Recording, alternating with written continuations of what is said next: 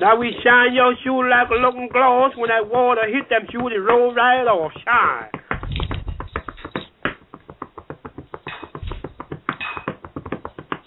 Now we shine that shoe like a looking glass, make it fly through that uh, natural laugh. Shine. Now we get them shoes like a looking glass. The water hit them, they gonna roll right off. Shine.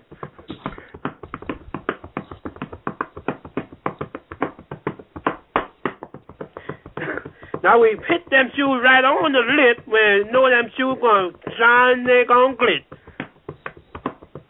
Now we hit them shoes like a looking glass, them shoes gonna do the natural laugh, shine.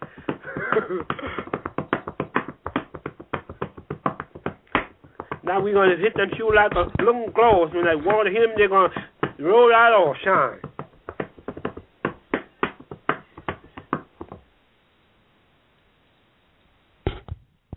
Welcome, welcome, ladies and gentlemen. I'm having a little bit of technical problems, but um, I think I have it straightened out right now. Uh, let's see. Okay. Now, today is uh, November 7th, 2010. I'm your host, Dawid Yaakov Maccabeus. You are listening to Signs and Wonders, the show that came right on time. I am hosting live from Sweden, and I am so happy to host another broadcast. Uh, today's broadcast is entitled The Covenant of Lucifer and the Founding Fathers Mystery Babylon Unveiled. Watcher File 5. But before we start, I must open in a word of prayer. And um, let's begin. Heavenly Father, I pray in the name of Yahushua's precious name that you are with me on this broadcast. This is a very heavy broadcast this evening. I pray that you give this message to those that need to receive it. I pray that you help me articulate the things that I need to say. I pray that you are here with me this day, Heavenly Father, and help me unveil the mysteries of Babylon. Heavenly Father, I ask that you continue to be with me, continue to strengthen my spirit. I pray the name of your gift, your Son, the Savior of us all, Yahushua. Hallelujah, hallelujah, hallelujah. Okay, well, let's see. now, this is another very important broadcast. I will be uh, taking calls towards the end of this broadcast. That is, if I have time. But it is vital that I get as much of this information out as possible. I have a few documents on my website.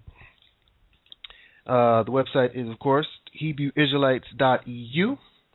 That is HebrewIsraelites.eu. Um, I will also make this broadcast into a blog so we can actually have um, written document, and I'm going to try to link to different files that I used to uh, come up with this information. And also, you'll be able to download this uh, MP3, and uh, you know you can download it at your convenience. And um, today I have uh, chat open today, and um, let me see. Hopefully uh, everything's fine. I'm going to check the chat right now, make sure that it's okay. And let me see. I think the chat's gone. Oh, just said I had to restart the chat. Ah, uh, log in. Okay, hold on one second. Let me log back into the chat. Make sure the chat started. Okay, so the chat's on. And uh, last week I got uh, a uh, a um, caller was telling me that I need to to, to, to connect it, and I didn't know how to do that, but uh, now I know how to do it. okay, ladies, let me get started. All right, now,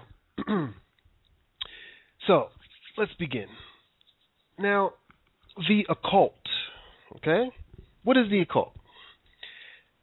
By now, those who have uh, listened to our broadcast understand that I like to break down the definition of things so you can have a deeper understanding on what they are. And I took this definition off the web, and I'm going to read it. And it says, uh, the word occult comes from the Latin word occultus, clandestine, hidden, secret, referring to knowledge of the hidden. In the medical sense, it is used to refer to a structure or process that is hidden. Occult bleed. Uh, may be one detected indirectly by the presence or otherwise unexplained an-. The word has many uses in the English language. Popular meaning, knowledge of the paranormal, as opposite to knowledge of the measurable. Usually referred to as science. The term is sometimes popularly taken to mean knowledge meant only for certain people, or knowledge that must be kept hidden. But for most practicing occultists, it is simply the study of the deeper spirituality that extends beyond pure reason and the physical sciences. The term esoteric and arcane have a very similar meaning, and there and uh, and the three terms are often interchangeable. Um, the term occult is also used as a label given to a number of magical organizations or orders, the teachings and practices taught by them, and to a large body of current and historical literature and spiritual philosophy related to this subject. Okay, now this is a good definition, but if you really want to get into the meaning of the word, you have to go to its origin. Okay? Then after that, you will get a new understanding. Now, here what I have I have the word orangid in the cult. Now, this is what I want you to pay attention to because I actually use this to. Um, wait, I have to sign into my other account. I use this one to uh, help with this study. Okay. Now, here it goes. It says the word was founded in the 1500s. Okay? The word occult was founded in the 1500s. Uh, let's see. The word occult was founded in the 1500s. Secret not divulged from El Occultus, hidden, concealed, secret, or um, let's say concealed, covered over, concealed from, a verb related to claver, to hide. Okay, meaning not to apprehend by the mind beyond the range of understanding. The word becomes associated with the supernatural sciences, magic, alchemy, astrology, etc. Starting in the 1600s, that is, in part, was due to discovery of Sir Isaac Newton concerning the laws of gravity and the and the create and the creation of the science called natural sciences, or better known as physics. Okay, now we're going to hit on that later. Now, um, I'm going to go into the chat. If you can hear me, can you say I can hear you or something? Because I had to make sure that the Skype was working. Let me uh, do a test real quick. Uh, this is not good. Okay, ladies and gentlemen, I'm going to play one thing, and I'm going to test to make sure the sound is, is on, and then I'll be right back, okay? So, um, let me see.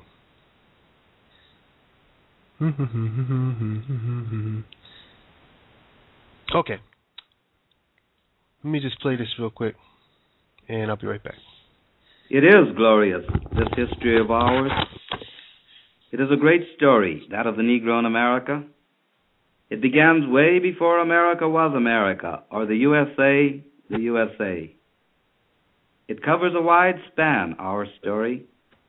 Let me tell it to you.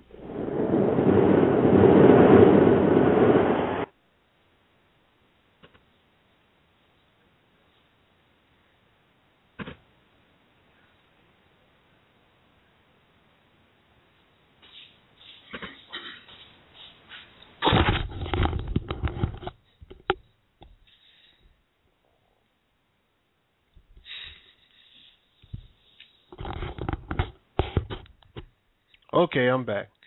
You know, um, I want I wanted to call into Blog Talk, but then I couldn't get in. They said the phone number wouldn't work. It wouldn't accept the PIN number. Just problems. You know, I really appreciate Blog Talk though. I'm not complaining about it because without Blog Talk, you know, we wouldn't get all these um, wonderful uh, you know, all this information right now. I mean, there's a lot of good things on the web, and you know, we have to be grateful for this venue. So I, I do not want to speak bad about this, and I'm very happy that it happens. You know, just sometimes when we get technical problems, it just really messes up the flow of things, and uh, you know, it just wasted some time that we that I really needed to to get this out. But you know, I we will compl- we will complete this right now. But to get back to um, the definition, now the point is that the word occult was founded in the 1500s. Okay, and um, of course it means meaning, it means hidden, but we have to understand that what was going on at this time.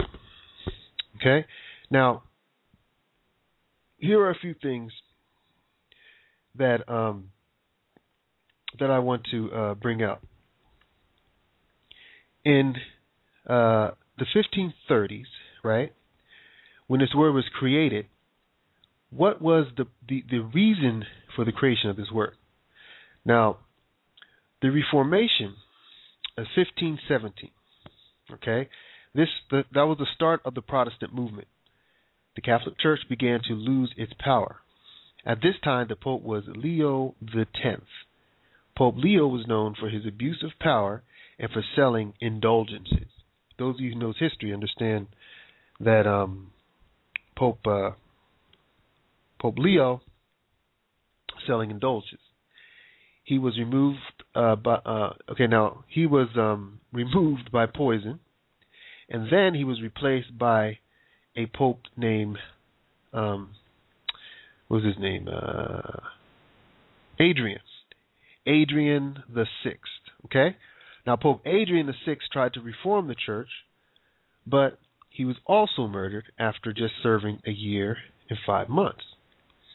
Then there was the cousin of Pope Leo X, and his name was Pope Clemente the uh, Eighth. Okay, now, no, no, he was the seventh, I think. Well, it doesn't matter. His name was Pope Clemente. He was a a uh, Knight of Rhodes, and he was actually responsible for creating the Knights of Malta. He was killed by poison also in 1534. All this is going on. Now, keep your mind back to the founding of the word occult. Okay. Now we have this, the the Protestant Reformation, all these different popes being poisoned, the founding of the Knights of Malta, also at this time. We have King Henry VIII. He was the King of England, King of Ireland, and the Clement to the Kingdom of France. He was known for having six wives, or basically six marriages, and he had two divorces, and those divorces were by beheading. Henry VIII is known for his role in the separation of the Church of England and uh, Church of England from the Roman Catholic Church. All right, his struggle with Rome led to the separation of the church uh, from the papal authority and the des- dissolution of the monasteries. Now, these monasteries, these were like uh, the, the the occult breeding grounds. There are certain there are certain things that you had to do in order to be a monk, and these things that you had to do were, um, you know, it, it was very strict at this time. Now, he established uh, King Henry VIII. He established uh, himself as the supreme head of the Church of England. Well, so basically, there was like a lot of turmoil at this time. The Scandinavian kingdom jumped on the bandwagon, and they stopped paying the taxes to the Catholic Church, and so they started to lose their power. You know, they started to get, they started to become Lutherans, the Protestants. See, now what's happening is we have a split in the power structure. Okay, now I'm setting this up because this is this is really important to lay this groundwork here. Now, we also have something else that's pretty interesting. Um, now, in uh, 1524, we have the letter I being replaced by the letter J. So those of you that are stuck on the English pronunciation of the name Jesus understand this is a new thing. Okay? 1524 new thing. All right? Because the J okay, now the English adopted the letter J from the French, whom adopted it from the Latins. The Latins, uh, uh, which are the Romans. Okay. Now the Romans got the name from the Greeks. The Greeks from the Aramaic. Now the Aramaic is an African Asiatic language. African Asiatic language. The Aramaic got it from the Akkadian language. The Akkadian, which is the Babylonians, got it from the Phoenicians. Okay, the Phoenicians, which are Canaanites. Okay, now you know those Canaanites, the black people, that uh, this pope by the name of Nicholas V, he signed us into slavery. Remember that? He signed this um this decree in the uh in like the 1400s that said, you know, slavery is legal. Now, he in order to do that, he most likely used Genesis to justify it. So, if he uses Genesis to justify it, and the Phoenicians are Canaanites, then you know it's like we we we've already handled that. Now let's let's let's keep going. So the letter J, right? We got the Latins, we have the Romans, we have the Greeks, we have the Aramaics, we have the Akkadians with the Babylonians, we have the Phoenicians with the Canaanites. Now the Canaanites, right? Now so the Phoenicians the Pho- and, and the Phoenician language we have uh, what, what is called Paleo Hebrew, okay, and um, Paleo Hebrew is a combination of the original Hebrew, or better known as Ancient Hebrew, blending with the Phoenician language, which is also an African language. Now, the blending of the Phoenician and the Canaanite, the Phoenician and the Hebrew, that was a um, a uh, voluntary thing. It was voluntary because the people of Ham and the people of of uh, Israel they intermarried, and because of that intermarriage, they blended the language, and that's how you got Paleo Hebrew. And then the other languages, which is the um, the uh, Babylonian, the Akkadian, and the Aramaic, that was forced because it was a conquest. All right. Now we just want to set that up. So when you think about the letter J, all right, it was changed in 1524, but you have to go back to the history of the name. And the history of the name goes has so much more um, history than what you think. All right, now I had to add that there for those of you that still think that the Jew is the Hebrew. They are two distinct people. Please understand this. This is very important because when we go into what we're going to in the next few years or so, this is going to be a vital fact to understand. All right. So the 1517 Reformation, all right, 1517 Reformation sparked a lot of changes, and the Catholic Church was desperate to maintain control. All right.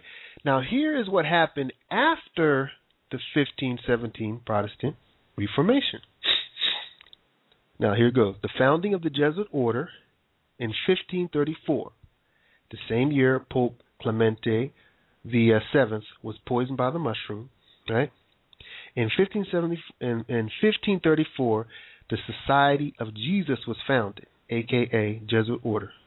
It was founded to survive, to strive especially for the propaganda, propagandization, and defense of the faith and uh, progress of souls in Christian life and doctrine. I'm reading this from the site. It says the society participated in the Counter Reformation and later in the implementation of the Second Vatican Council in the Catholic Church. Okay? And out of the Jesuit order, we get what? We get SS style, KGB style suppression. All right? So the Catholic Church, this holy organization, is now suppressing people SSKGB style out of the Jesuit order. Now, there was something else that happened at this time after the uh, 1517 uh, Reformation, and it's called the Roman Inquisition. Okay? And it reads The Roman Inquisition was a system of tribunals developed by the Holy Roman Church during the second half of the 16th century. It was responsible for the persecution for persecuting individuals across a wide array of, of crimes uh, related to heresy, including sorcery, morality, be, uh, blasphemy, Juda- Judaizing, and witchcraft, as well for censorship of printed literature. The true power behind the conflict, okay? Now, what you understand now, you had the Reformation, but the true power behind the conflict was not Martin Luther. See, Martin Luther was like a small player in this game. You know, there was there was already people that were trying to create this this uh, reformation, this pro- protest, but these people, okay, had no power. The real power came behind King Henry VIII. Now, here's why. It says uh, the separation was actually a byproduct of Henry's obsession with producing a male heir. Catherine of, of Aragon failed to produce a male, and the need to maintain di- dynastic legitimacy forced Henry to seek an annulment from the Pope in order to marry Anna Boyle, Boleyn. Uh, Wolsey tried to re- repeatedly to secure a a uh, legal annulment from the Pope Clemente the seventh, the same guy, but Clemente was was no, this is the seventh. The other one's the eighth. Clemente the seventh, but Clemente was beholden to Charles the fifth. Now Charles fifth was he was the um, Holy Roman Empire. Now there was a split. There was the Holy Roman Empire, and then there was the um, Kingdom of Britain, the monarchy of Britain. Okay, and he was and he was also the nephew of Catherine Aragon. He was nephew of the wife of the king. Okay, so what we have here is a family dispute. Okay, we have a horny king that caused the split of the Catholic Church. If you really think about it, I mean, he was horny. You know what I'm saying? He wanted some somebody else, and this caused the split of the Catholic Church. Okay, so now Henry summoned the Reformation Parliament in 1529. Now, this is 1529. Remember, the cult started, the, the, cult, the meaning of the cult, the word started in 1530s. This is in 1529 when he calls Parliament to reform, right? Now, it passed in 134 for statutes and within seven years and exercised influence in political and ecclesiastical affairs, which is known to feudal parliaments. Religious reform movements had already taken hold in England, but on a small scale. The Lollards had been in, ex- in existence since the mid 14th century, and the idea of Luther and, Zig- and circulated within intellectual groups, but can but can, continental Protestantism had yet to find favor with the English people. So the power behind the movement was was uh, you know horny VIII, King Henry VIII, the horny man. So basically, it didn't grab, but until he put power behind it. So what we have here is the beginning of the present day secret order. The Catholic Church, which controlled the world from 96 AD, okay, from from Pope Clement I until the challenge of 1517. Now, in order to maintain their power, they had to create occult orders and secret societies. Okay? Okay? Now, my question is how can Satan fight against Satan? And how do you get truth from lies? So, what is really going on here? Is this all some divine plan or demonic war between Lucifer and the children of the fallen angels? Or is it both? Why did I go through this history? I wanted to give a little more insight into why the need to hide knowledge. Remember, to have knowledge is to have power, so the best way to keep power is to hide it. Right? Now, I wanted to, that was a long opening to the subject. Okay. The reason why I called this Lucifer, I called this uh, Lucifer and the Covenant of the Founding Fathers, Mystery Babylon Unveiled, okay, is because by now anyone that studies the occult knows that whatever the Most High does, Lucifer will imitate. So if the Hebrew Israelite made a covenant with Yah, then Satan will also make a covenant with his chosen. So the question is, what is that covenant? And who are the chosen? To answer the first question, the covenant is to have power. and become a king of the earth and a god in the afterlife. Basically, immortality. The second question is a little harder to answer because the purpose of the cult is to conceal, right? But when you see who has that power, you will see who made the covenant.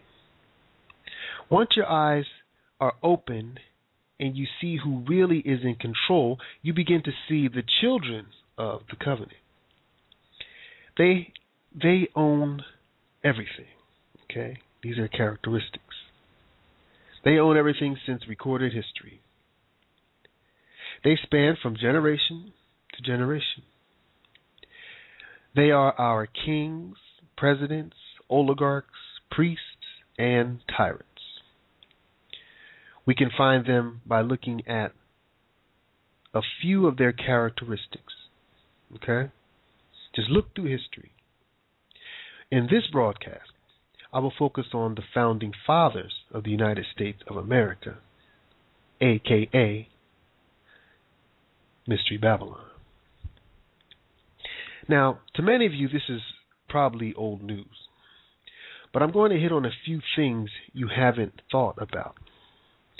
Now, here are a few questions to stimulate your imagination.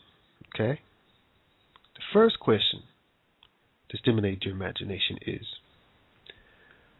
What if Lucifer and the uh, children of the fallen ones, aka fallen angels, are in a power struggle? What if the fallen ones are still trying to redeem themselves by creating various religions?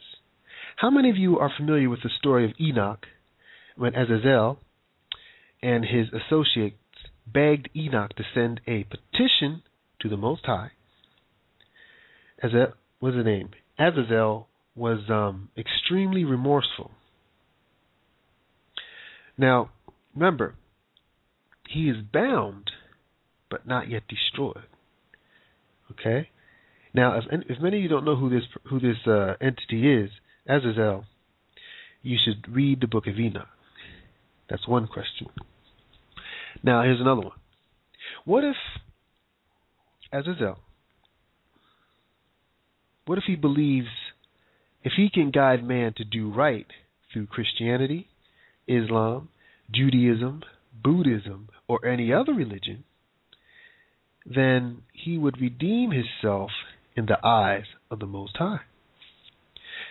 After all, this is what he was supposed to do. This is the purpose of the Watchers to intercede for man. If you remember, the Watchers were to intercede for man, not man for the Watchers. But what if he said, hey, let me try to do it now? Let me try to look good in front of the Most High. Let me try to create these religions. Okay? You see, the fallen angels are bound in darkness, right? But their children are not.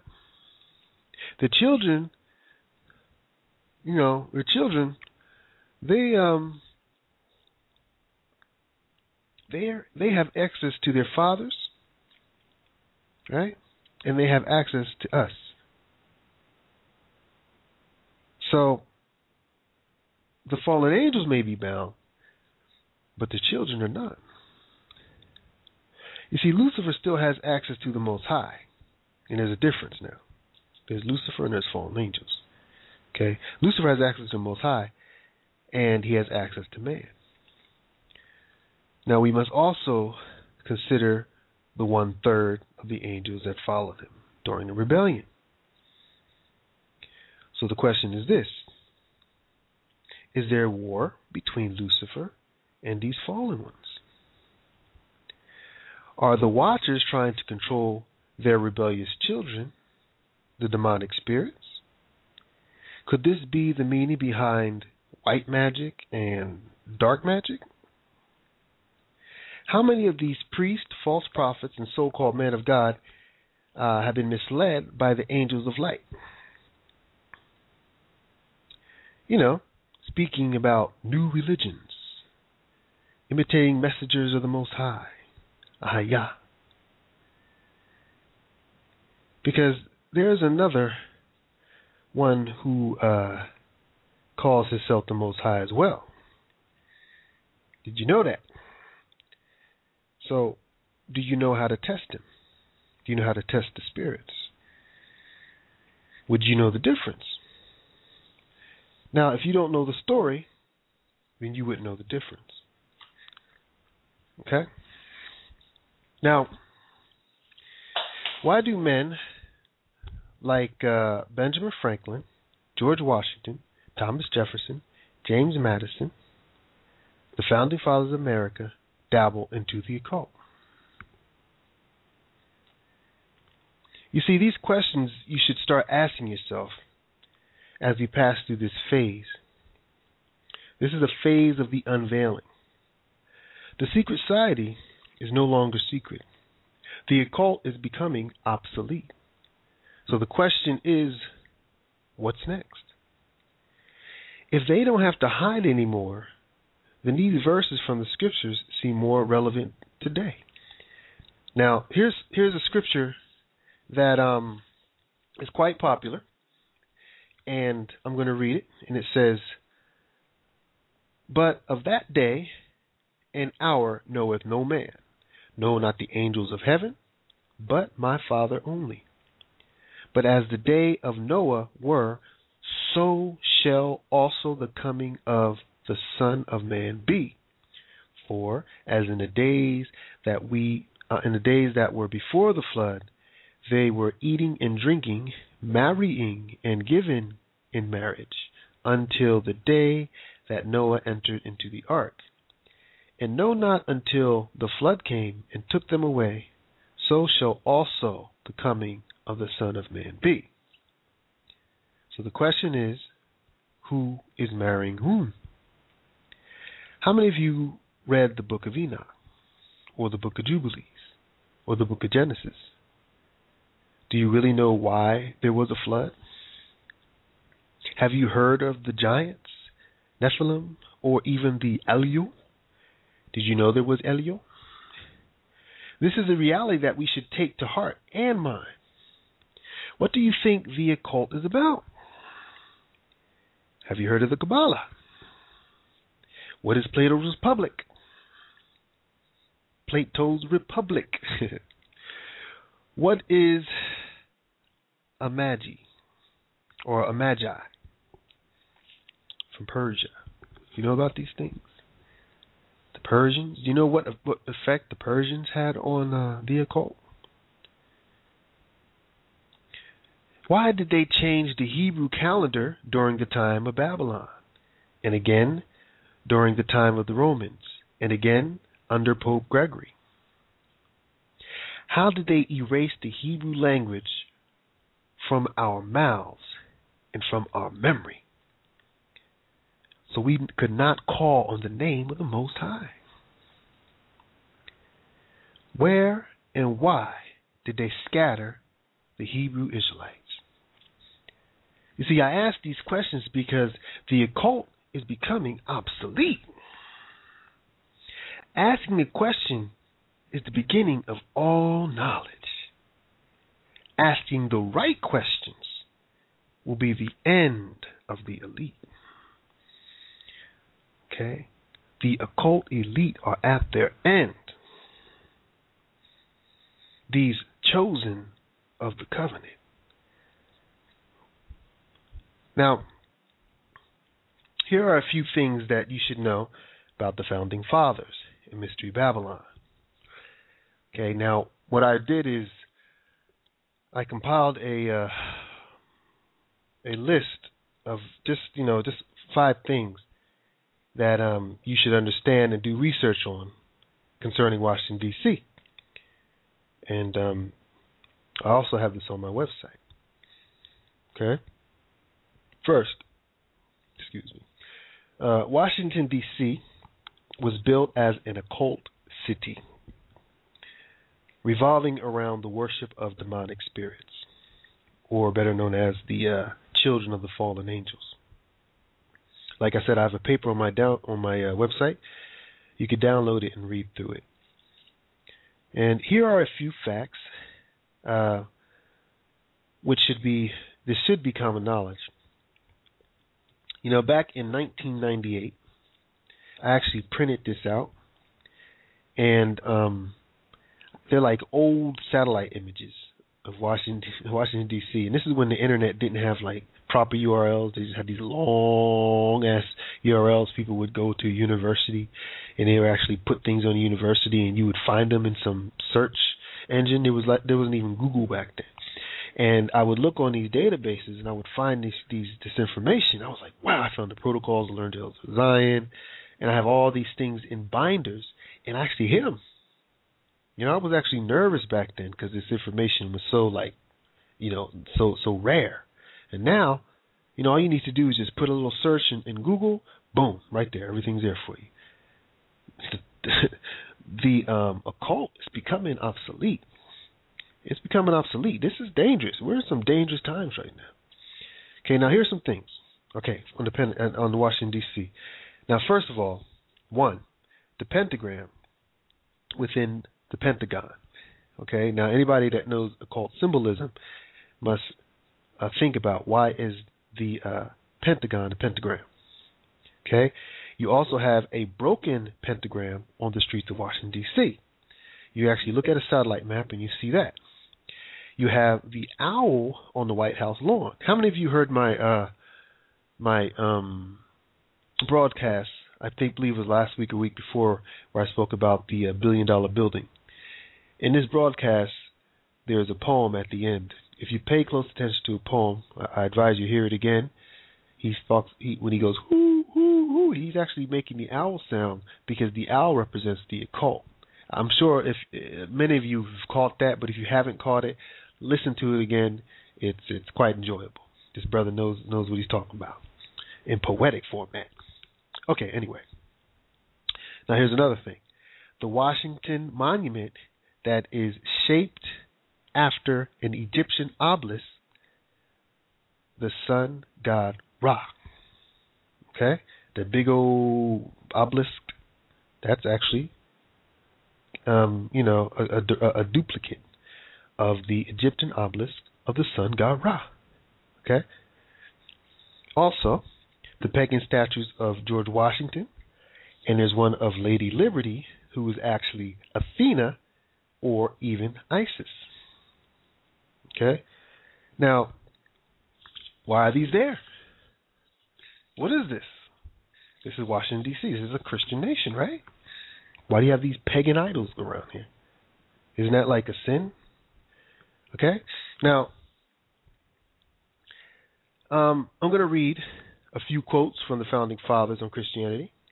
But before I do, first we have to stop and think. What is Christianity? Where did it come from? I'm not talking about the message from Yahushua, the Messiah. I'm talking about the pagan Messiah, known as Jesus the ascended master. And if many of you are um, insulted by me saying that, if you feel that in your soul, you need to do some soul searching. Because I was a Christian for a long time until I woke up. Because the development of this thing called Christianity has some very dark. And you have to get rid of that in order to have a wider understanding. And because these uh, last days are coming upon us, and because the occult is becoming obsolete, if you don't know the difference, that's your ass. Okay. So, you see, when you look at the beginning of America and its founding, basically all you see is the occult. America is the new Atlantis. Every country that was settled by the elite was positioned to be the new Atlantis. Plato's Republic. This is the dream of the of the elite. Look at Rome, Greece, the Holy Roman Empire. Look at uh, Ptolemy, Egypt. All of these governments were ruled by oligarchs, kings, queens, and demigods. This is the modus operandi of Lucifer. So these quotes really should not make a difference. But for those of you who are still lost and blind, here you go. This is the quotes of your founding fathers. Okay, now let's start with good old Benjamin Franklin. This is what he says. He says, Think how great a proportion of mankind consists of weak and ignorant men and women, and of inexperienced youth of both sexes who have need of the motives of religion to retain them from vice, to support their virtue, and to retain them in the practice of, of it till it becomes habitual, which is the great point for its security. Okay? If you haven't caught that, he's actually talking about Christianity. He says, As to Jesus of Nazareth, my opinion of whom you particularly desire, I think the system of morals and his religion as he left them to us, the best and the best the world ever saw or is likely to see. But I apprehend it has received various corrupt changes, and I have, with most of the present dissenters uh, in England, dissenters in England, some doubt as to his divinity. Though it is a question, I do not dogmatic, I do not dogmatic upon, having never studied it, and think it needless to busy myself with it. When I expect soon an opportunity of knowing the truth with less trouble, I see no harm, however, in its being believed if that belief has the good consequence, as probable it has, of making his doctrine more respected and better observed, especially as I do not perceive that the Supreme uh, takes it amiss by distinguishing the unbelievers in his government of the world in any particular marks marks of his displeasure. Okay? So basically he, he, he doesn't even believe. You know, he's like whatever. Now, I also have an article on my website. It's called uh, Benjamin Franklin and the Occult. It talks about uh, founding father Franklin and his association to the Hellfire Club. It also speaks about the dead bodies that were found in his basement. And they found like I think like six children and like uh four adults that they found. Now the story says that he had a um he had a person living with him that was a medical doctor and the medical doctor was probably performing these things and I'm thinking like, but this is your house, and you, you didn't it smell? Couldn't you smell the funk? I'd be like, yo man, you get out my house. You'll be bringing no dead bodies up in here anyway.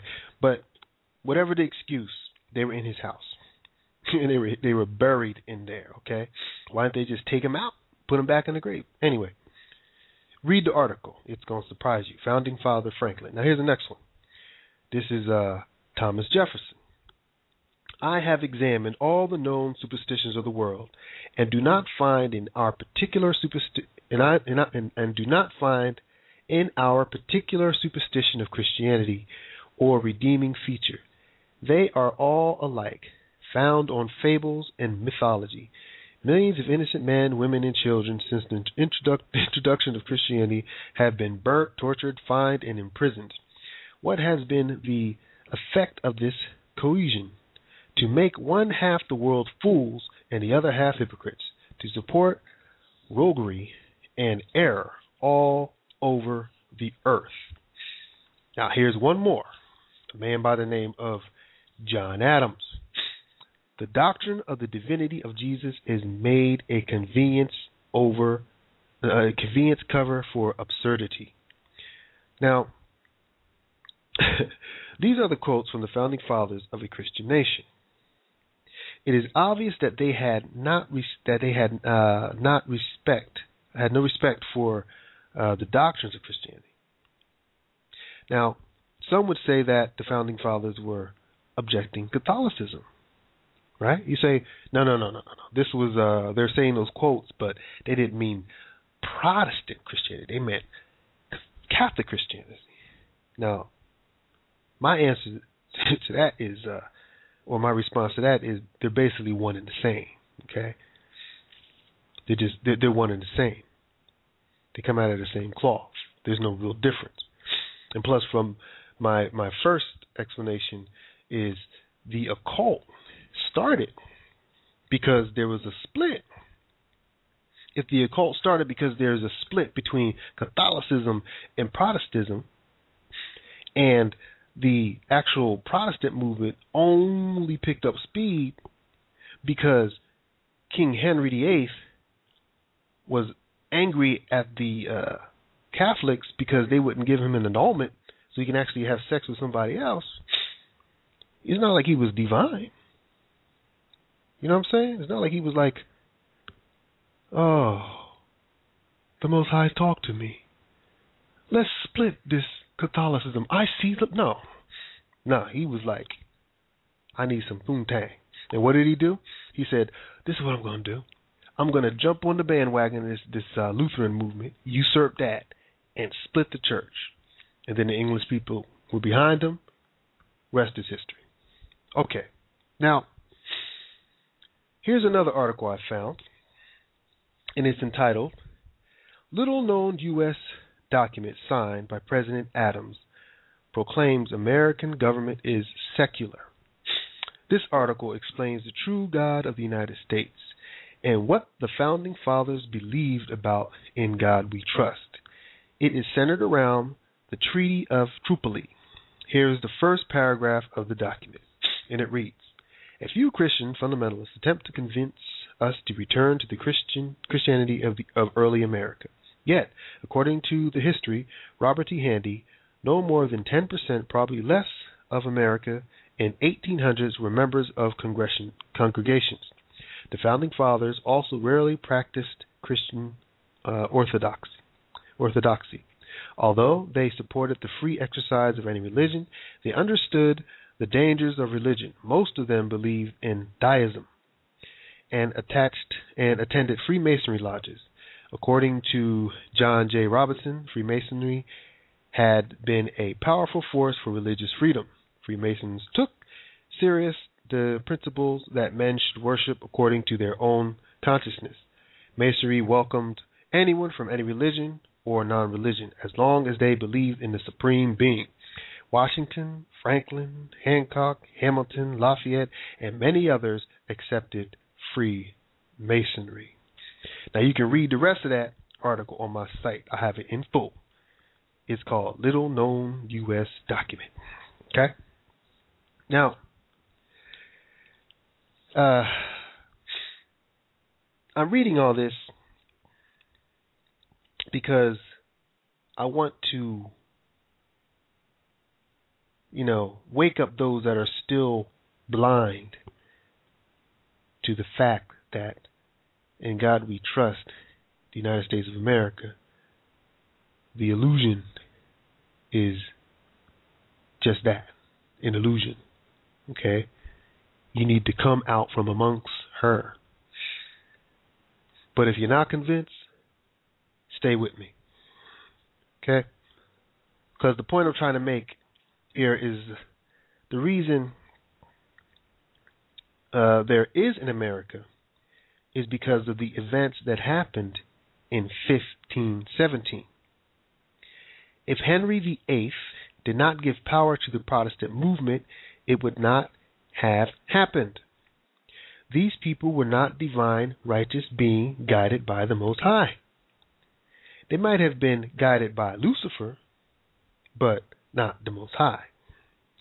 King James, Martin Luther, King Henry, Queen Elizabeth, the Puritans, the popes, all of these are products of confusion and babble. The truth was stolen and hidden. What you see today is a result. America is not the representation of the Most High. The Jews are not the representation of the Most High. All this is Mystery Babylon. Okay? All this is Mystery Babylon. Okay, I'm going to take a quick break and I'm going to play something. This is from a movie, uh, it's a video. And this video is um, this video is something is linked to my website, and it's like you know the New Atlantis, the founding fathers, and it actually backs up a lot of the stuff that I'm saying, and it's actually it's perfect. It lays it out perfectly, and you from there you can do your own research, cross reference, use the, web while we still got it to understand that you know you're living in mystery Babylon. Okay, so I'm going to play this here, and uh, I'll be right back. In the 17th century, as settlers were colonizing the New World, Sir Francis Bacon, the leader of secret societies in England, set down his classic work, The New Atlantis. While archaeologists and treasure hunters have searched the globe looking for the lost continent, 400 years ago, Bacon, like many of his contemporaries, believed that Atlantis was America itself. Well, Bacon to me was really uh, fundamental uh, in in the American colonizational scheme and its connection to the the new Atlantis concept. He was trying to lay a foundation for uh, what could be accomplished uh, in the New World. While the Atlantis of Plato was a mighty empire known for the philosophy of its kings, Bacon would write of a nation governed by scientific achievement, filled with marvels and wonders never before seen. Bacon was talking about this new nation, talking about submarines, talking about unimaginable weapons of war, talking about flying machines and tall buildings. I, how did he come into possession of this knowledge? Did Francis Bacon outline the course of the New World before its time? And if so, by what power was he inspired to do so? While there are no states or cities that bear his name, his mysterious influence has compelled some to call him the real and true founder of America. So he, he really started the whole principles of modern science, which is this experimental method and then he had um, a formula to you know to start with the basic basics, the physical world, which is physics, physical laws, and then work upwards towards metaphysics and so on. He couldn't talk too openly when it got to metaphysics because it landed him in trouble with the religions of the time who were at war with each other. So he he had to do that in a more careful way, more veiled way. But right about it he did.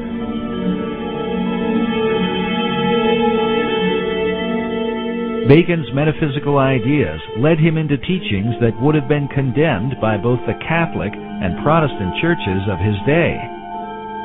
He is said to have made contact with the spirit realm, and that upon hearing a heavenly voice, he was given his life's work. To protect himself, he kept his practices veiled within secret societies. In particular, the ancient Brotherhood of the Rose and Cross. The Rosicrucians had long believed that powers and principalities from the spirit realm possessed secret knowledge that might be used for the benefit of mankind. These and other teachings were to be kept hidden from those considered profane and especially from the church. The Rosicrucians had to be a secret society. Their object was to discover God's truths after him but some of their methodology was bordering on witchcraft. For instance, the transmutation of base metals into gold, they claimed they could do it. Um, I don't think so. uh, they, they claim that they could communicate with angels and demons. Well, in the first place, the scripture tells you not to do it. But their idea was that if you could do that, surely those people, those those creatures at least, the angels and the demons, they know a lot of things that we don't know. After all, they've been around since time immemorial. It is even said that Jefferson believed he was fulfilling Bacon's dream for a new Atlantis by founding the United States. As a result, nearly all Baconians credit Bacon with the founding of America. This painting, once owned by Baconian author Marie Bauer Hall, shows the North American continent with the spirit of sing from the midst. Above his head is the all-seeing eye of Horus in the midst of a triangle, while upon his cloak is the rose and cross, the symbol of his Rosicrucians. Despite these things, little is mentioned about Lord Bacon in the history books of America. There are no states, cities, towns, or schools named after him, which begs the question, other than Benjamin Franklin and Thomas Jefferson, which of the founding fathers did he really influence? Which of those founding fathers were most influenced by Bacon's work? I would suggest it was all those who were Freemasons. well, I think probably all the uh, first presidents of America who were Freemasons, you could say, were influenced by him because of the influence that went into Freemasonry. Okay. That was actually an audio clip that I put together um, there's actually three different videos. Each video is about two hours and 45 minutes long. They have um, one is called Riddled in Stone. One is called um, The Beginning, America's Strange Beginnings, and I think the other one's called New Atlantis. But you can also look at my website, and there's links to that on um, Amazon. And you can also go to uh, uh, just search the web, and I think there's free videos on it. And actually, you can actually see one of the videos on my site. I have it linked to there, so you can actually see it on the site also. Because um, just don't take my word for it. Do your own research and, and really, you know, give yourself some the, some knowledge. All right. Now, every time I take a look, or every time I take up a study, it always leads back to the occult. I could study history, uh, science, music, movies, whatever. I can see their hand in every part of our lives. It makes you really wonder what is this all about? It makes you think who are these beings? So, time sometimes, you know, um, I wake up in the middle of the night and I have the urge to write. And when I do, I end up with some very interesting information. See, I believe when we sleep, we get most of our information. So I always keep a pen by my bed so when I have one of those moments, I can just write it down. Then I do research.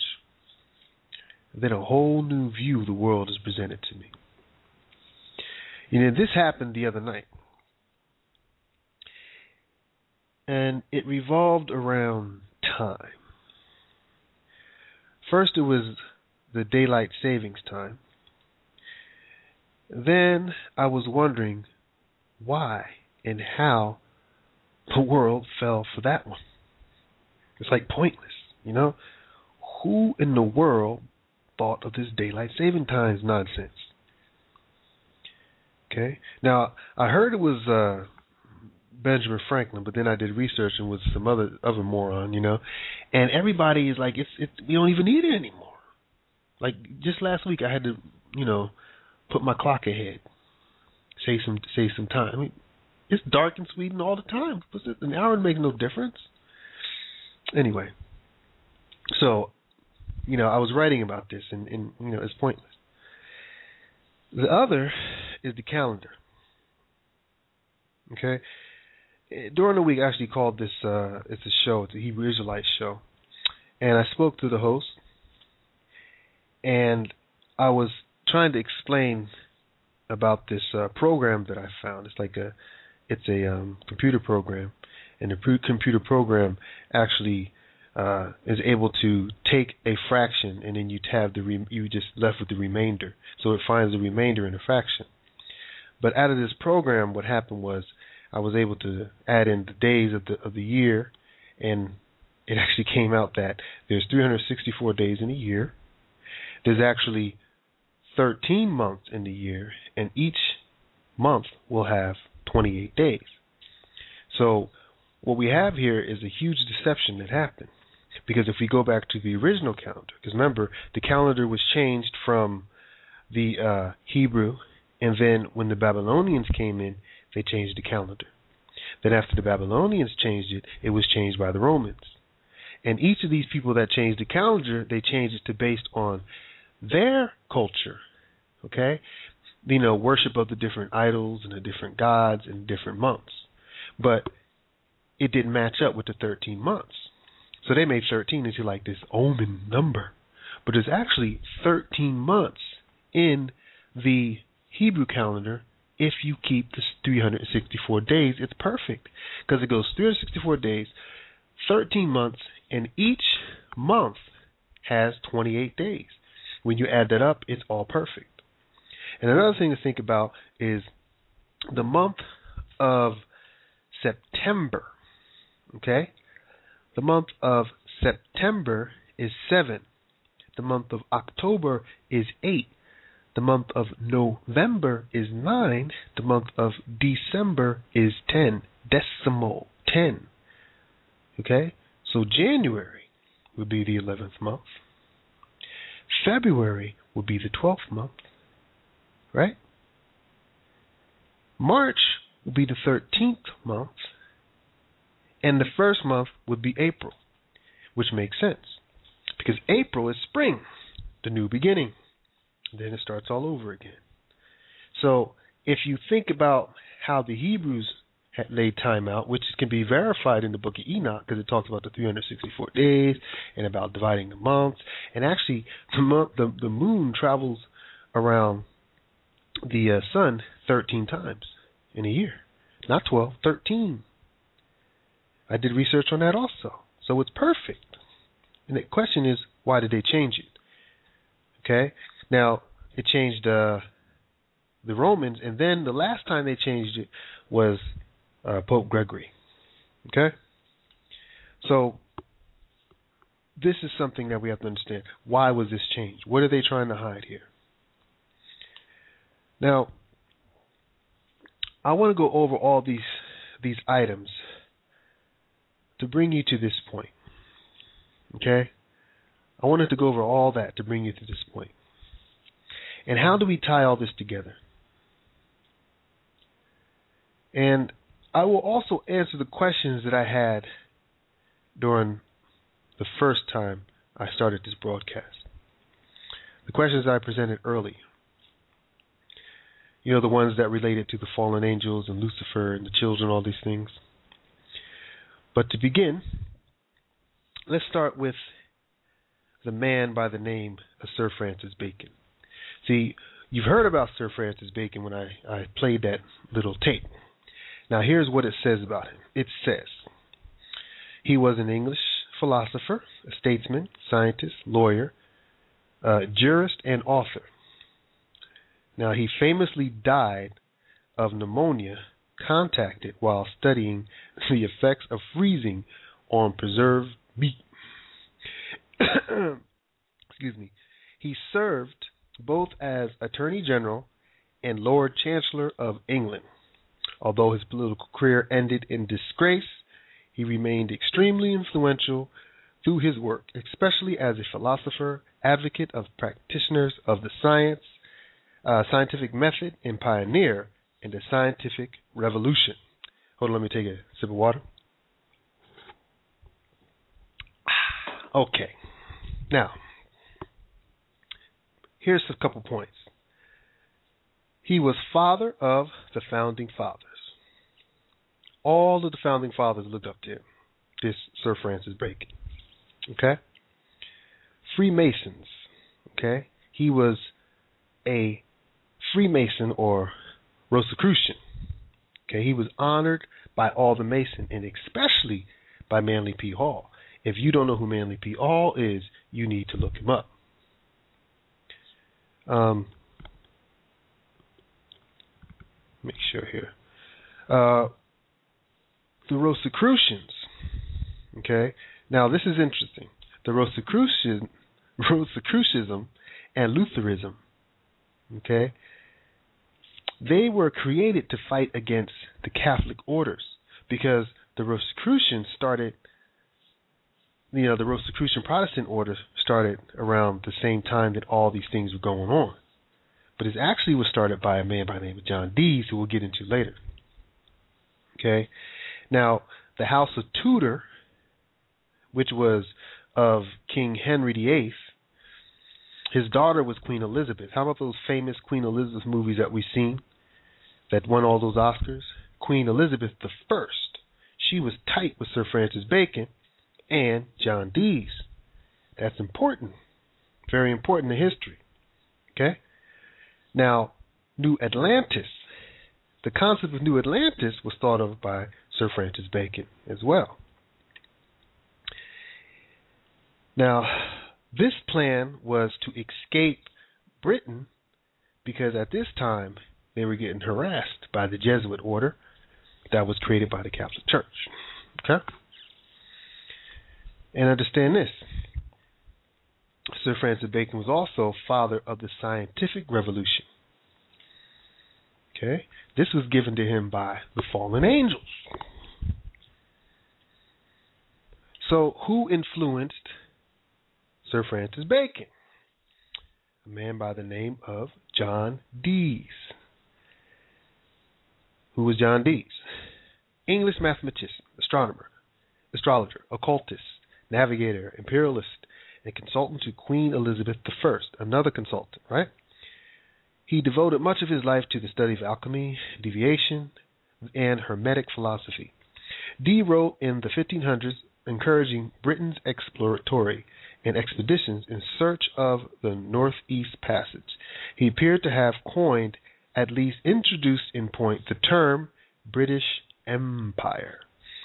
Simultaneously with these efforts, Dee immersed himself into the world of uh, in the worlds of magic, astrology, and Hermetic philosophy. He devoted much time and effort in the 30 uh, years or so of his life uh, to attempt to commune with angels in order to learn the universal language of creation and uh, bring about the pre-apocalyptic unity of mankind. A student of the Renaissance, Neo-Platonism, Platoism, of uh, Marcel Ficcioni, Dee did not draw distinction between his mathematical research and his investigation into Hermetic magic, angel summoning, and divination. Instead, he considered all uh, his activities to constitute different facets of the same quest the search for the trans, uh, transcended understanding of the divine forms which underlie the visible world, which Dee calls pure verities. Okay? So John Dees was a major occultist who was under the uh, wing of the Queen. He was actually under the wing of Queen Mary also. And he coined the term British Empire. Now, out of Hermeticism comes Rosicrucianism. Now, this is the core of the founding fathers because it was founded by John Dees and then inherited by Sir Francis Bacon. Okay, if you if you look on the on on the just pull up Rosicrucian, you'll see that this was something that derived out of Egypt, but not out of Black Egypt. You see, when a lot of us think, you know, we don't understand that the Egypt that we think was the mystical Egypt, we have to go a little bit further in order to find out that all these these uh, things that Plato was looking at and Greece were looking at, these were influenced by the Persians and the Medes and the Assyrians. Okay, we have to go back far if you want to go beyond that, but it's already corrupted. Now, another point is the uh, Hermeticism comes out of Hermeticism comes the Order of the Golden Dawn. Okay. Now this kind this came to be to oppose Rosicrucianism because you know, Rosicrucianism is supposed to be a Protestant order. Now here you get that white magic, black magic thing. You know, this is the white magic, this is the black magic, but it's all the same. It's a cult. John Dees was talking to fallen angels, right? Okay. Now, as you can see, the split of 1517 did more than just create a Protestant movement. It was the spread of the demonic cult all over the world. Think about it. The British Empire. The term was coined by John Dees, the father of modern day occult. Okay? Here's a list of British imperialism. Cecil Rhodes of Africa, British Empire. Creation of the United States of America, British Empire. Conquest of India, British Empire. Conquest of South America, British Empire. Conquest of China through opium, British Empire. Creation of the United Nations, British Empire. IMF, World Trade Organization, World War One, World War II, all can be traced back to the British Empire. When John Dee was playing with numbers, okay, and getting information from the falling ones, and when Sir Francis Bacon under Queen Elizabeth spoke about the new Atlantis, they were laying the foundation of Babylon. And today, we are living the dream in Mystery Babylon. Okay? Today, we are living Mystery Babylon. But you have to understand that when it talks about this in the scriptures, if you can't break this down and you can't understand the root and the cause and understand that John Dees and Sir Francis Bacon and the Rosicrucians and the split in the Catholic Church and the Protestant, all that was a divine plan for where we are today. And if we are blind to think that America is somehow this divine place that is blessed by the Most High, we're crazy. Because you have to look at the history of a thing, the core of a thing, the root of a thing to understand what it is exactly. And if you don't understand that, and you continue to call yourself a Christian, then you deserve what you get. Time to wake up. It is late in the day. It is late in the day. Now, modern day science and Sir Isaac Newton. This is another topic I need to bring up. How much time do I got? Okay. Uh, who was who? Who's Sir Isaac Newton? Okay. First of all, let me lay this out. He was an English physician, a mathematician, an astronomer, a natural philosopher, an alchemist, a theologian, and is considered by many scholars uh, and members of the general public to be one of the most influential people in history. Okay? But one thing we should take notice of and this is uh you know this uh, I wrote this part. One thing we should take notice of: all these men are either uh, scientists or mathematicians, right? Sir Isaac Newton was one of the first to sit in the chair of Lucasian professors of mathematics. I'm probably messing that up. It's called uh, Lucasians. Lucasians. You know what I'm saying? That's that chair that um uh, Stephen Hawking sat in.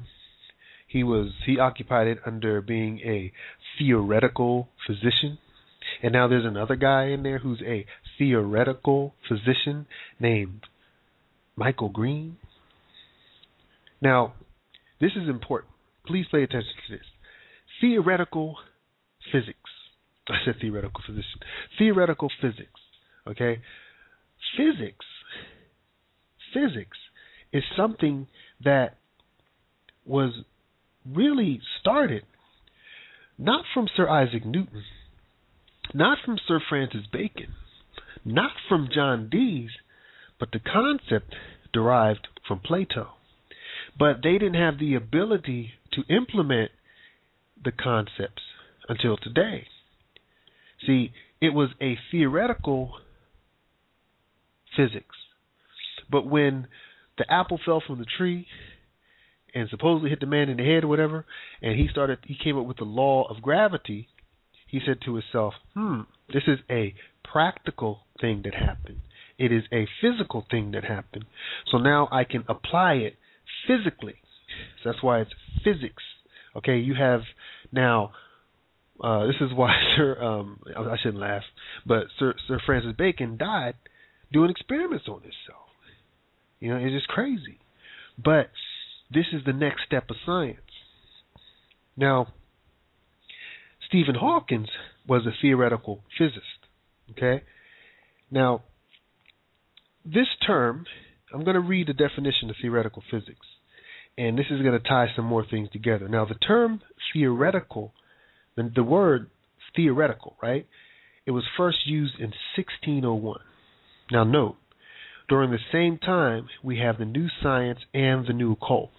Because in 1530, we have the occult going underground. We have the uh, new scientists being uh, being introduced. We have the-, the word theoretical coming in. So now we can say that there's new sciences coming. There's a revolution coming. There's like a change happening, right? And it says here the uh, A related to or having a character of theory abstract. B. Confined to theory or speculation, often in contrast to particular applications. Speculative, uh, theoretical physics. Given to or skilled in theorizing, a brilliant theoretical physicist. Um, existing only in theory, hypothetically. Gave as an example a theoretical situation. Okay, now keep these definitions in mind. It's theory theoretical, meaning that it's a theory. Okay? Now, why am I mentioning all this? Because the history of the occult brought, brought us to this moment. Okay? The occult did not start in the 1530s, first of all. This was just a reorganization. The root of the occult can be traced back to Babylon 600 BC. And this is the beginning of the Kabbalah. Now, the present day occult can be traced back to the Reformation. Okay, now we have the present day occult can be traced back to the 1517 Reformation. What you have, what you have is uh, really, if you want to break this down, what you have is um, children rebelling against their parents.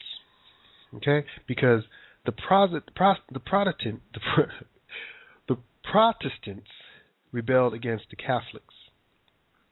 Then we have America rebelling against the British Empire.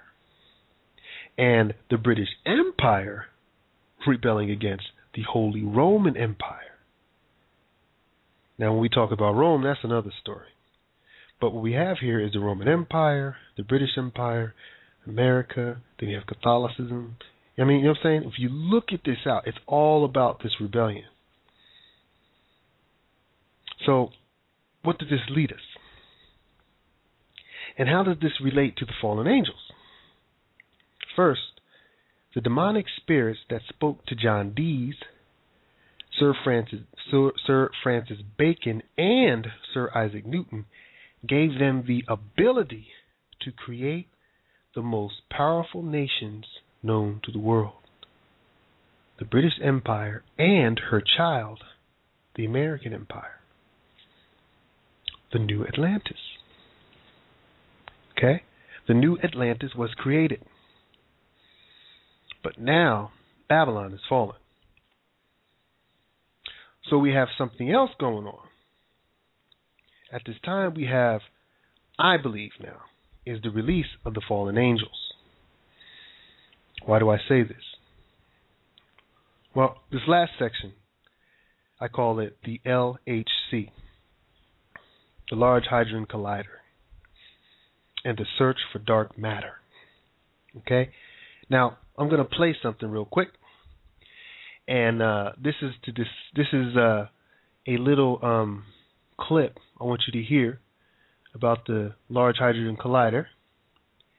And um, after you listen to this, I'm going to explain the point I have on playing this. Okay, here he goes. So my next question is uh, about the Large Hadron Collider. Um, is it going to create?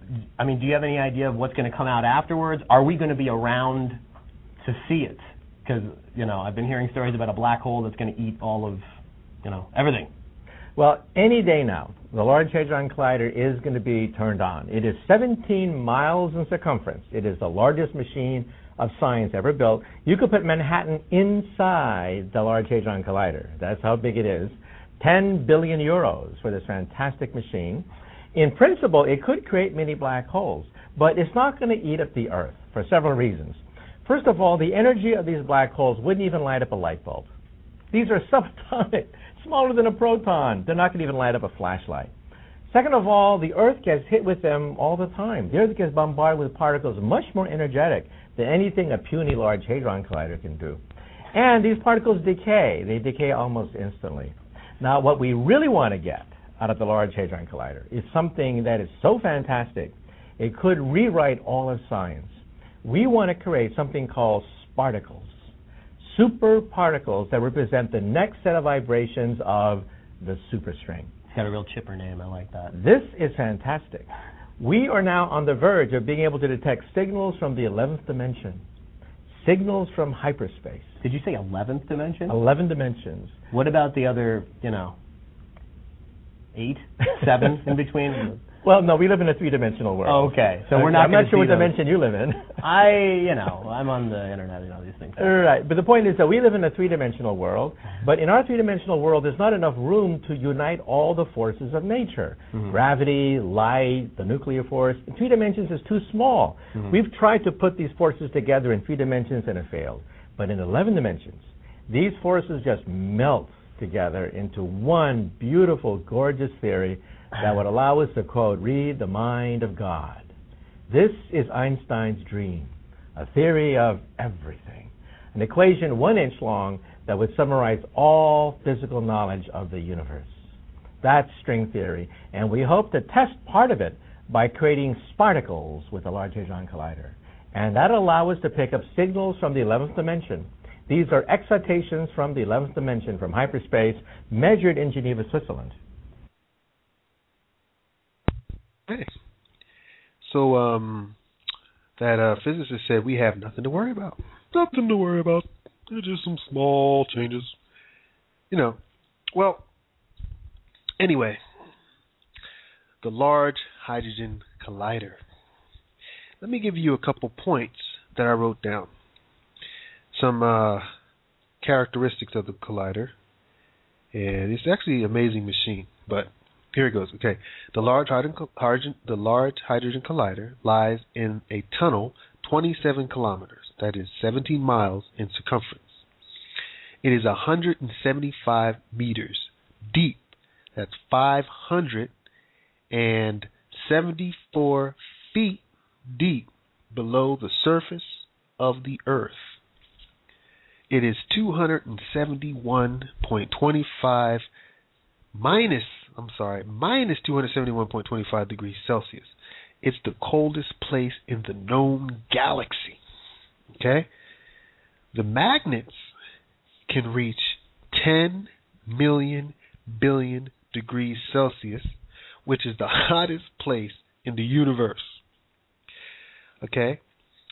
It has a space like vacuum, meaning no light can escape it. Okay? The same uh, quality, the same characteristics as outer space. It has the largest electro it is the uh, largest electronic instrument on the planet. Okay?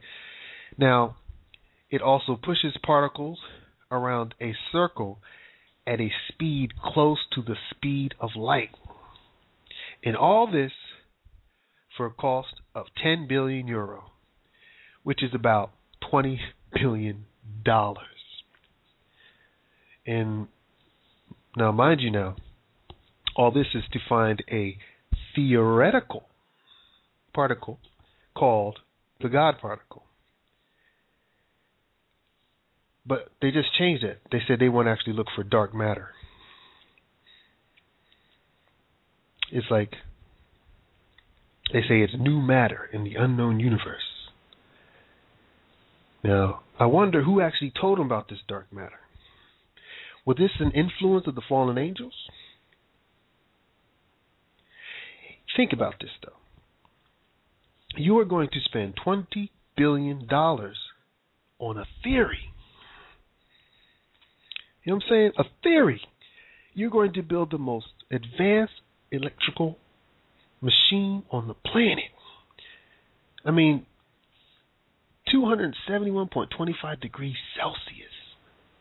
10 million degrees uh you know what I'm saying negative negative 271 degrees Celsius and at the same time 10 million degrees Celsius hot I mean think about the, the technology that went into this my opinion is the reason why they even told us that it existed because they didn't have to say anything I mean it's 575 feet in the ground they could just did their experience experiments and be like cool you know what I'm saying? But they've already built two others that we didn't even know about in the United States. Did you know? I didn't. But when they told us about this one, I'm going to tell you why. Because they had thousands of scientists working on this. They had people that were in opposition of this talking about the wormholes. What you've heard is damage control. Okay? This is damage control. Did someone tell you, hey, we're going to take a fund to build this uh, Hydrogen Collider. Would you like to donate to the Hydrogen Collider that's going to discover the, the God particle? Have you ever heard of that? Where'd they get the 20, 20, uh, 20 uh, billion uh, dollars from? Or 10, 10 billion euro? Have you had a uh, some kind of Hydrogen Collider fund? Was it a check mark on your taxes? It just came out of nowhere. They told us in what was it, 2008, about oh they're going to light it up, and now they're smashing particles. And now they tell us that, oh, we're going to start smash, smashing um, ions together. And we're actually searching for an elusive particle, and we're trying to get to the 11th dimension. How do you know about this 11th dimension? Okay? Knowing what we know and how they obtain this knowledge and who is in charge of this knowledge, what's really going on here? Now, don't forget the other theory, okay, they call it the string theory, where physicists talk about the 11th dimension. Because he mentioned it in the uh, little short audio clip that I, that I played for you. They talk about the 11th dimension. What happened to the other, you know, dimensions? And why the 11th? After all, isn't it a theory? You could call it the hundredth dimension, but they say eleven. Okay, you have to understand like these are numbers here. There's like a game play going on here. Now I'm gonna play this audio clip, and this one he talks about the uh, 11th dimension. After I play this, I'm just gonna really break this down on why I'm playing these um, audio clips, and I think most of you probably figured it out by now. And uh, it's it's getting a little bit little bit interesting. Okay, now this one is a very short clip. It's only two minutes long, and listen to it. It talks about uh, what exactly is the uh, eleventh dimension. Okay, here we go.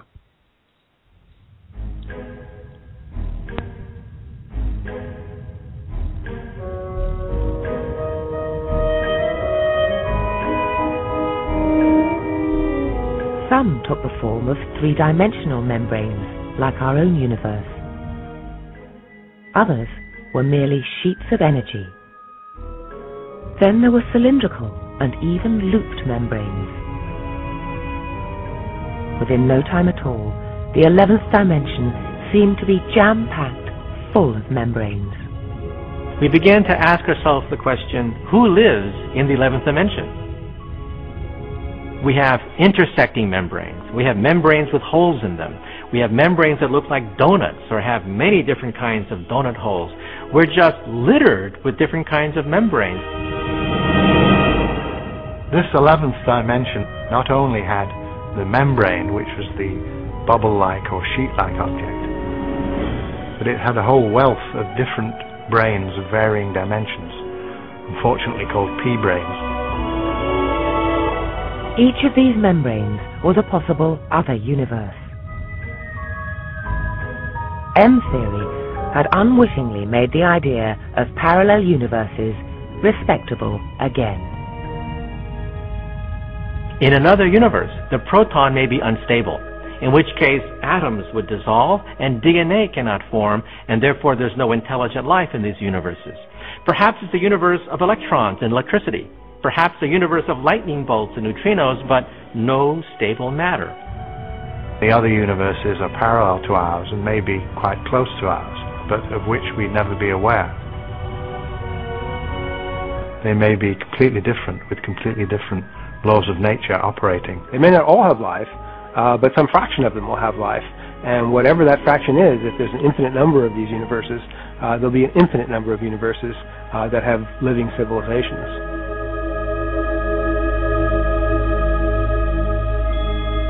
Some of these universes may look just like ours, except perhaps you're not there.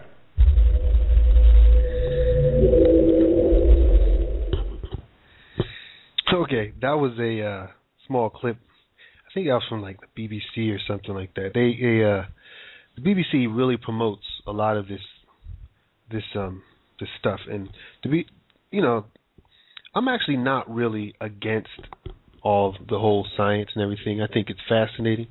I'm actually very amazed of the Large Hadron Collider. I think it's like one of the, a very important achievement of mankind, and um, I would be all for it if I didn't know what I know.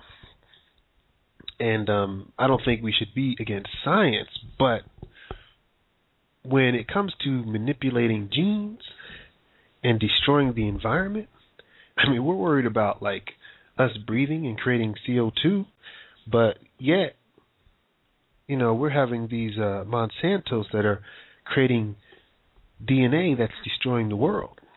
You know, we, they have like these salmon that they're releasing into the, the that that are they're hatching, and they said that if one of these salmons gets loose into the environment, it'll destroy all salmon in the world because it's a mutated salmon, and we know what happened when they released the corn, the Monsanto's corn, and the soy. It actually destroys the other corn. It mutates it. And once you release these things in nature, you know, all hell breaks loose. So now they're telling us that, you know, we don't have any problem. You know, we're just making small wormholes. We're just creating, uh, um, you know, it's just small particles. They're harmless. They're telling us this harm. This is damage control. What's really going on? You know what I'm talking about? And now that that that clip that I just that, that you just heard about the eleventh dimension. The eleventh dimension. Um what is the fourth, fifth, sixth, seventh, eighth, ninth, tenth, eleventh? Now, I read a, read on the site they had like this, you know, scientific explanation about the eleventh dimension. But when people read this, they have to understand that Stephen Hawkins is a theoretical physicist. That means this man is a great imaginer. Imagination. Was that a word? Oh, he has a great imagination. You know what I'm saying? He can think so well and be like, oh, if this were to happen, and people are like, oh, that would be very wonderful. And then they say, well, let's test that theory. They go, well, how are we going to test the theory? Oh, well, there's no possible way we could test the theory. I know what we can do. What should we do about this alternative universe? Why don't we build this large hydrogen collider? That would be awesome. you know, I know Steve Hawkins ain't like that'd be awesome. He'd be like, that would be awesome. But you know what I'm saying? He's probably like thinking about this stuff. And then they be they come up with this this uh this plan and they say, Let's make this machine, but it has to have all these specs on it. How the hell do they know about all these specs? And then they build it. And then they say, okay, it's harmless. And actually, one of the documents, the guy said, what we can do is if we build this machine and at the end of building it and we smash the particles together and we find out that nothing will happen, that's a great thing. Because, you know, when scientists reach a point when they find out that they know nothing, that's good. Because they were like, oh, that, that we don't know anything. Now that's fine, but it's not fine when you spend twenty billion dollars. You better come up with something. So they probably had like more than likely we are going to at least find this elusive matter. And they said that the matter that they're looking for is something that was only developed during the beginning stages of the universe. Now, this is theoretical. How do you know if there was anything at the beginning stages of the universe? This is all theory. The Big Bang was all, all theory. All this stuff is theoretical. You know, how can you create a huge experience experiment, twenty billion dollars, five hundred feet in the earth, cold as hell, hot as no, who knows what? You know, sm- I mean, the technology that they spent making this machine, twenty billion dollars they spent on this machine, they could have had alternative fuel. they could have bought out the uh what was that thing? The um that they discovered in George Bush head. What was it? What cold fusion? They could have bought out cold fusion. They got people that are making cars that run on garbage and water. I mean, you can look it up on on YouTube and, and do research. They, Nicholas Tesla, he has technology that can solve our energy crisis. They don't want to solve our energy crisis. And this guy talks about how there are um, different uh, stages of um, beings. I think these are different types of beings. Like there's the zero type, the one type, the two type, and the three type. Uh, no, what did he call them? Uh, societies. I don't know. There's, and he says that we are the zero type heading towards the one type, and because we are not, uh, because we are so unevolved that we might not make the one type. And anyway, I don't want to get too much into this. The point I'm trying to make is most of these things that we're going through right now are based on theoretical physics. And the root of all this can be traced back to when the occult revolution started. Sir Francis Bacon, John Dees, and all these things, the knowledge that they got is because they were speaking to beings that are in dimensions that we can't see. So what if these beings know how to rip a hole through our present dimension in order to come in? Because now they have to use their children to communicate. And since their children are communicating, which are the demonic beings, right? These demonic beings are basically just relaying messages. You know, but now, because if you read the book of Enoch, they are supposed to be entrapped and bound for ten thousand years, and they not they're not supposed to you know supposed to get out. But if they do get out, if they do rip a hole in the universe and they do start walking through, I believe they've already done it. I think they're already here, and I think what's happening now is pre- preparation for us to accept that they're here because all these physicists now are speaking about dimensions. They're getting us used to dimensions. We're actually seeing UFOs in New York. And now they're like, was that a UFO? I don't know if it was a UFO. China, was that a UFO? I don't know if it was a UFO. Three times in China to talk about UFOs. Then we have all of the uh, earthquakes happening. They are actually creating an end time scenario for these beings to make themselves known and seen. So what we need to understand is that this is just something that I think. But if my words are true and they match up with what the Bible talks about, they will be like in the days of Noah, giving in marriage and taking in marriage. And they're setting us up for these UFOs, then we should take heed to that. It doesn't talk about Mystery Babylon for no reason. There is a Mystery Babylon. Well, before I keep yakking, I want to say that the phone is open. Uh, if you want to call in, the number is uh, what is this number? Oh, the calling number is three four seven eight two six nine four eight four. That's three four seven eight two six nine four eight four. And if you want to talk, just uh, think you press the one and then your hand will shake, then I'll answer the call. If not, I will keep on yakking. Okay. Now, um, I am uh, so happy that I had so many people listening to my last broadcast. Uh, I hope that is beneficial to you. Also, please go to my website and um, download the material. I'm in the process of creating um, some books. They're actually uh, books, you know, that I'm going to read, and these books are going like I'm going to read the book of Maccabees, and then I'm going to read the book of Enoch. It's going to take it takes time though because I'm actually I'm a student and I'm studying. I'm trying to do these things in my free time, but I'm going to put it on the site so people can download it. I actually have it up there now where you don't have, where you can just download it and read it. There are actually hard copies of that on the site now. Um, but some people are busy like myself, and if you can just listen to the audio, put on your um, your earphones, and then you get the knowledge that way, and then you have time to sit down and actually, you know, study it and cross reference cross reference it, then that's even a lot better. So, in the future, I plan to have that. I just wanted to put that out there. Um, now, what did I want to go over? Yeah, actually, I wanted to revisit uh, the calendar.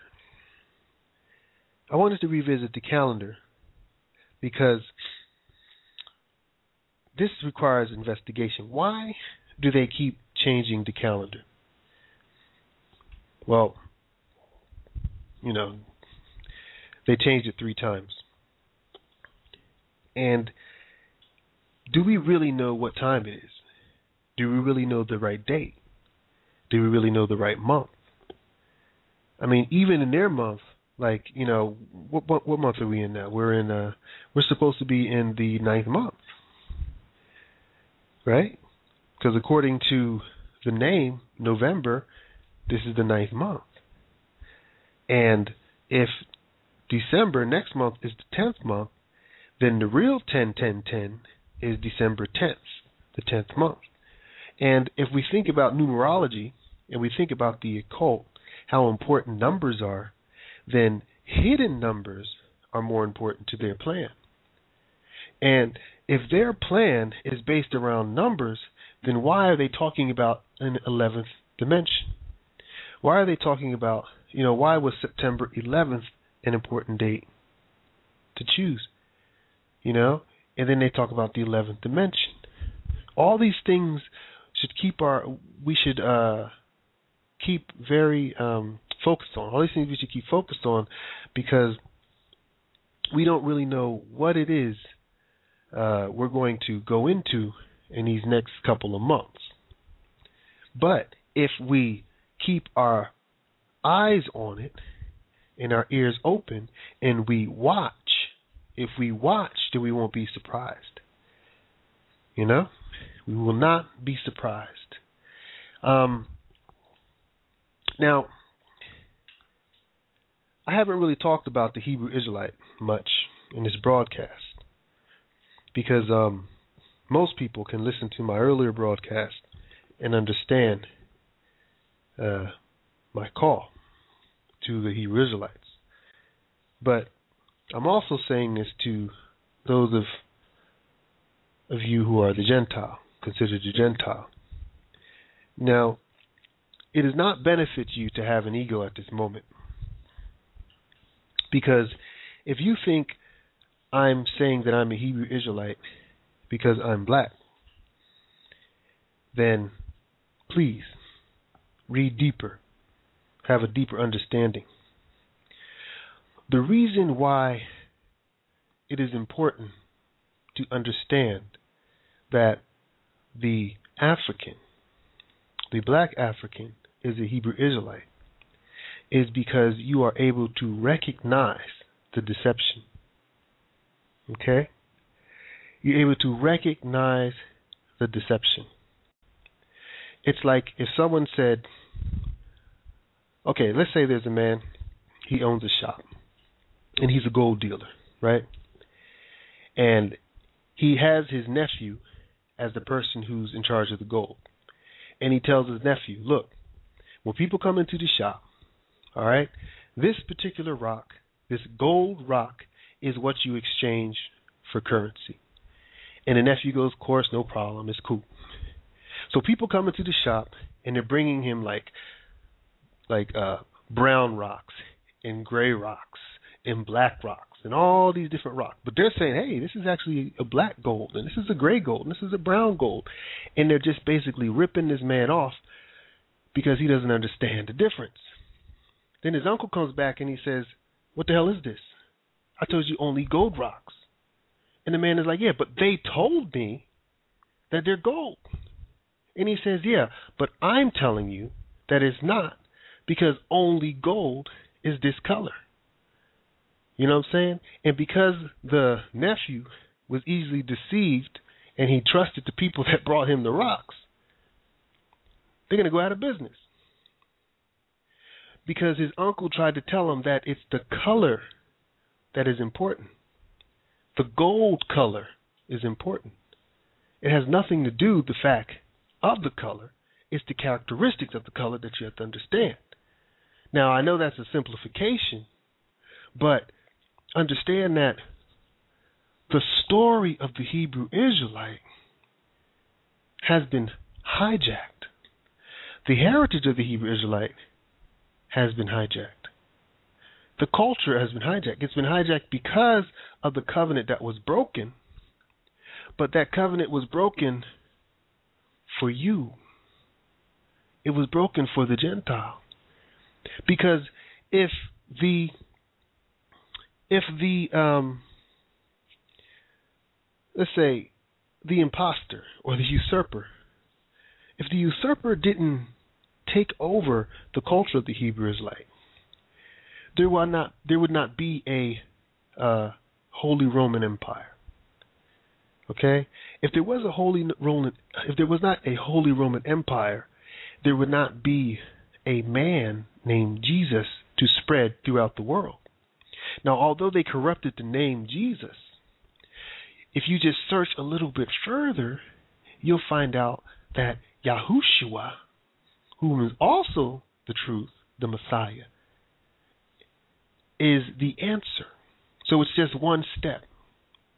Now, I believe that, you know, I think there are some good Christians out there. Because I'm not like going to dog all Christians because I was one.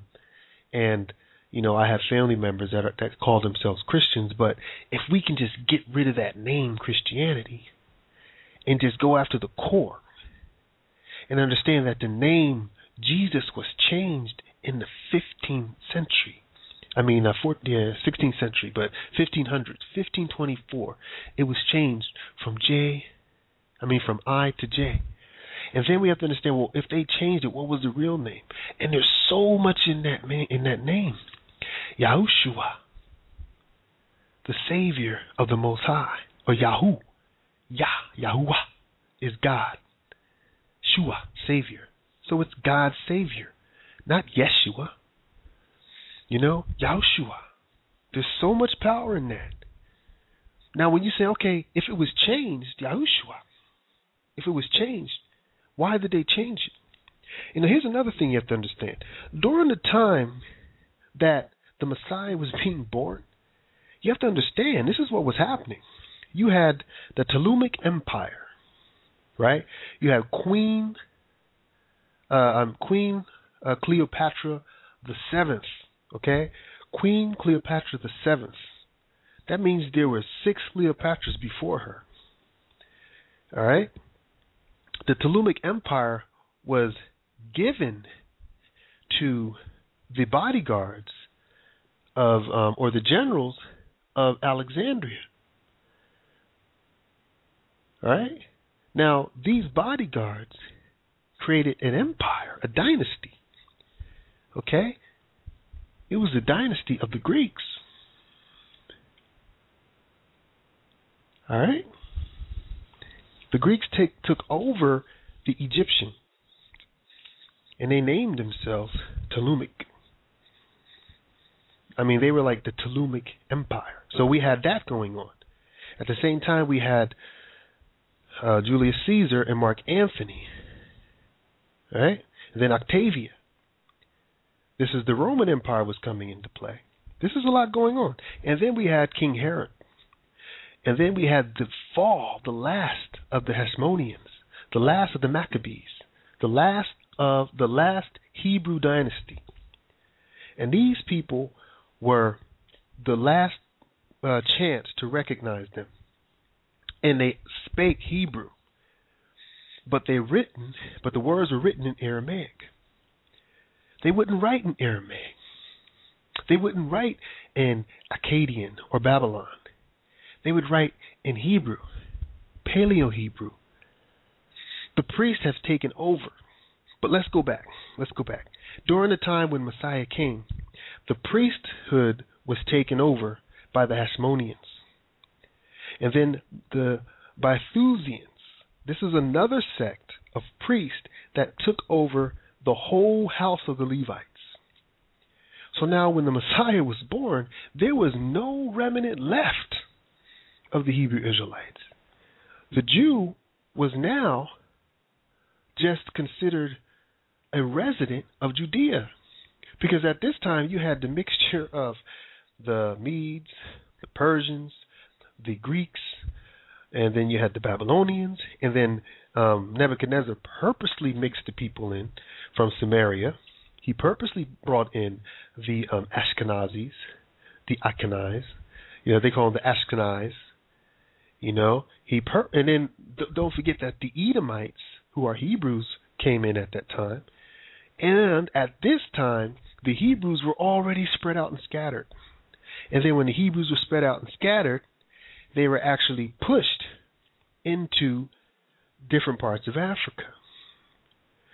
Now, during the fall of the uh, temple in 70 AD, okay, you still had a remnant of the Hebrews there, of course, because King Herod, who was an Edomite, married Marian, and she was like the last queen.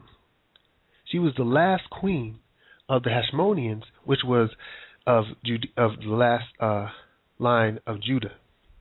Okay, because there's twelve sons. Everybody knows this, but the last son, Judah, he was actually the um the uh his line was the last one there, but there was still Hebrews that lived there, or else the Messiah wouldn't come. Yahushua. And of course, there was John, you know, John the Baptist. But what we have here is we have a mixture of people. There was Hebrews and Gentiles at this time. And uh, Lucifer purposely did this because he knew that if he can can stop the word of the Messiah, he would be free. He'd be free to do what he can do. And what happened when Messiah came? He uh, basically usurped. Okay, usurped. That's that's like the modus operandi is to usurp. When Messiah came, he usurped the message, usurped the name, and then, because right after the Messiah was crucified, and they say it was 33 A.D.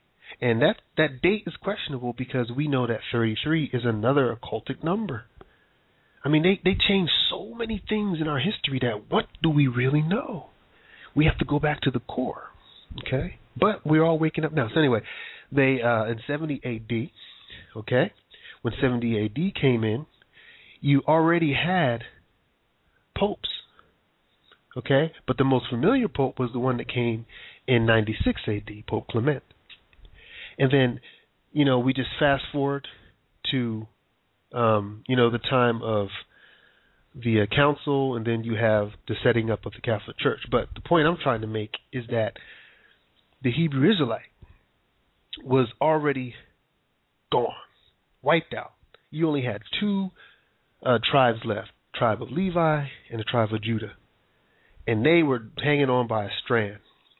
The last priest, the Levites, were already taken out by the Boethusians. And then you had the Sadducees. The Sadducees actually took the office They took control of the priesthood. Okay? The Sadducees, who weren't even Hebrews, they were Edomites. Okay? Now, the Edomites were of Abraham. The Edomites were the brother of Jacob. Okay? So they were still had the characteristics because they still had the DNA, they still had the blood, but they didn't want the um, heritage. So what you have to understand is that you have to be really keen on what was going on here. You have to be really keen on the switch of the priesthood and then understand that this usurpation happened. And then when they say that the Jews were there at that time, they just mean that the people in the land were called Jews based on the fact that they lived in Judea, not that they were Hebrew Israelites. So you have to make a very intelligent distinction between these people and understand that the Jews, the black Jews, the Hebrews, were already dispersed. Now, after they were dispersed, you have to fast forward to the time of the of the Holy Roman Empire, right? You had the Rome that fell, then the Holy Roman Empire came, which was the plan, and then you have, um, you know, the Holy Roman Empire where, uh, as you go, as well, I was talking about in 1517, where the challenge happened. In 1517, when this challenge occurred, okay, when the Protestant and and the uh, Catholic movement happened, there was a split. And that split, we have to understand, is what is a division. Now, who was arguing here? Was this a fight between the fallen angels and Lucifer, or was it a, another plan to set up Mystery Babylon? Because during this time, during the 1450s, is when they decided to go into the land of Africa and then start the slave trade start taking out all of the Hebrews, sending them all over the world. You know what I mean? The true, the true, uh, the the uh, the uh, the the true chosen. All right, they were either converted to Christianity, converted to converted to Islam, and shipped out. So Lucifer's thought, I got this in the bag. I ain't got nothing to worry about. But now we're waking up. And we're waking up because we're at the last days. We're at the last days. Now, I just wanted to hit on that last moment, on that last point. Um, everything is out of love. I wish everybody uh, peace, love, and happiness. I, I, I, hope that somebody got something from this message. Um, it looks like I only have two minutes. I'm just going to play a quick uh, audio clip, and it might get cut off in the end, but that's okay. Thank you so much for coming. I will put in a uh, when I'm going to do a next show. And uh, thank you so much. Bye bye. And this is the poem that I always close every reading of mine. After this poem, I read no more. Strong men. Strong men. The strong men keep coming on. Carl Sandburg. They dragged you from homeland they chained you in coffles. They huddled you, spoon fashion, in filthy hatches. They sold you to give a few gentlemen ease. They broke you in like oxen, they scourged you, they branded you, they made your women breeders, they swelled your numbers with bastards, they taught you the religion they disgraced. You sang, keep inching along like a poet's worm. You sang, By and by I'm going to lay down this heavy load. You sang, Walk together, chillin'. Don't you get weary. The strong men keep a coming on, the strong men get stronger. They point with pride to the road you built for them. They ride in comfort over the rails you laid for them. They put hammers in your hands and said, Drive so much before sundown. You sang, Ain't no hammer in this land. Strikes like mine, Betty. Strikes like mine. They cooked you in their kitchen. They penned you in their factories. They gave you the jobs that they were too good for. They tried to guarantee happiness to themselves by shunting dirt and misery to you. You sang, Me and my baby gonna shine, shine, me and my baby gonna shine. The strong men keep a coming on, the strong men get stronger. They bought off some of your leaders. You stumbled, as blind men will. They coaxed you unwontedly soft voiced. You followed away, then laughed as usual. They heard the laugh and wondered, uncomfortable, unadmitting a deeper terror. The strong men keep a coming on, getting stronger. What from the slums where they have hemmed you? What from the tiny huts they could not keep from you? What reaches them, making them ill at ease, fearful? Today they shout prohibitions at you. Thou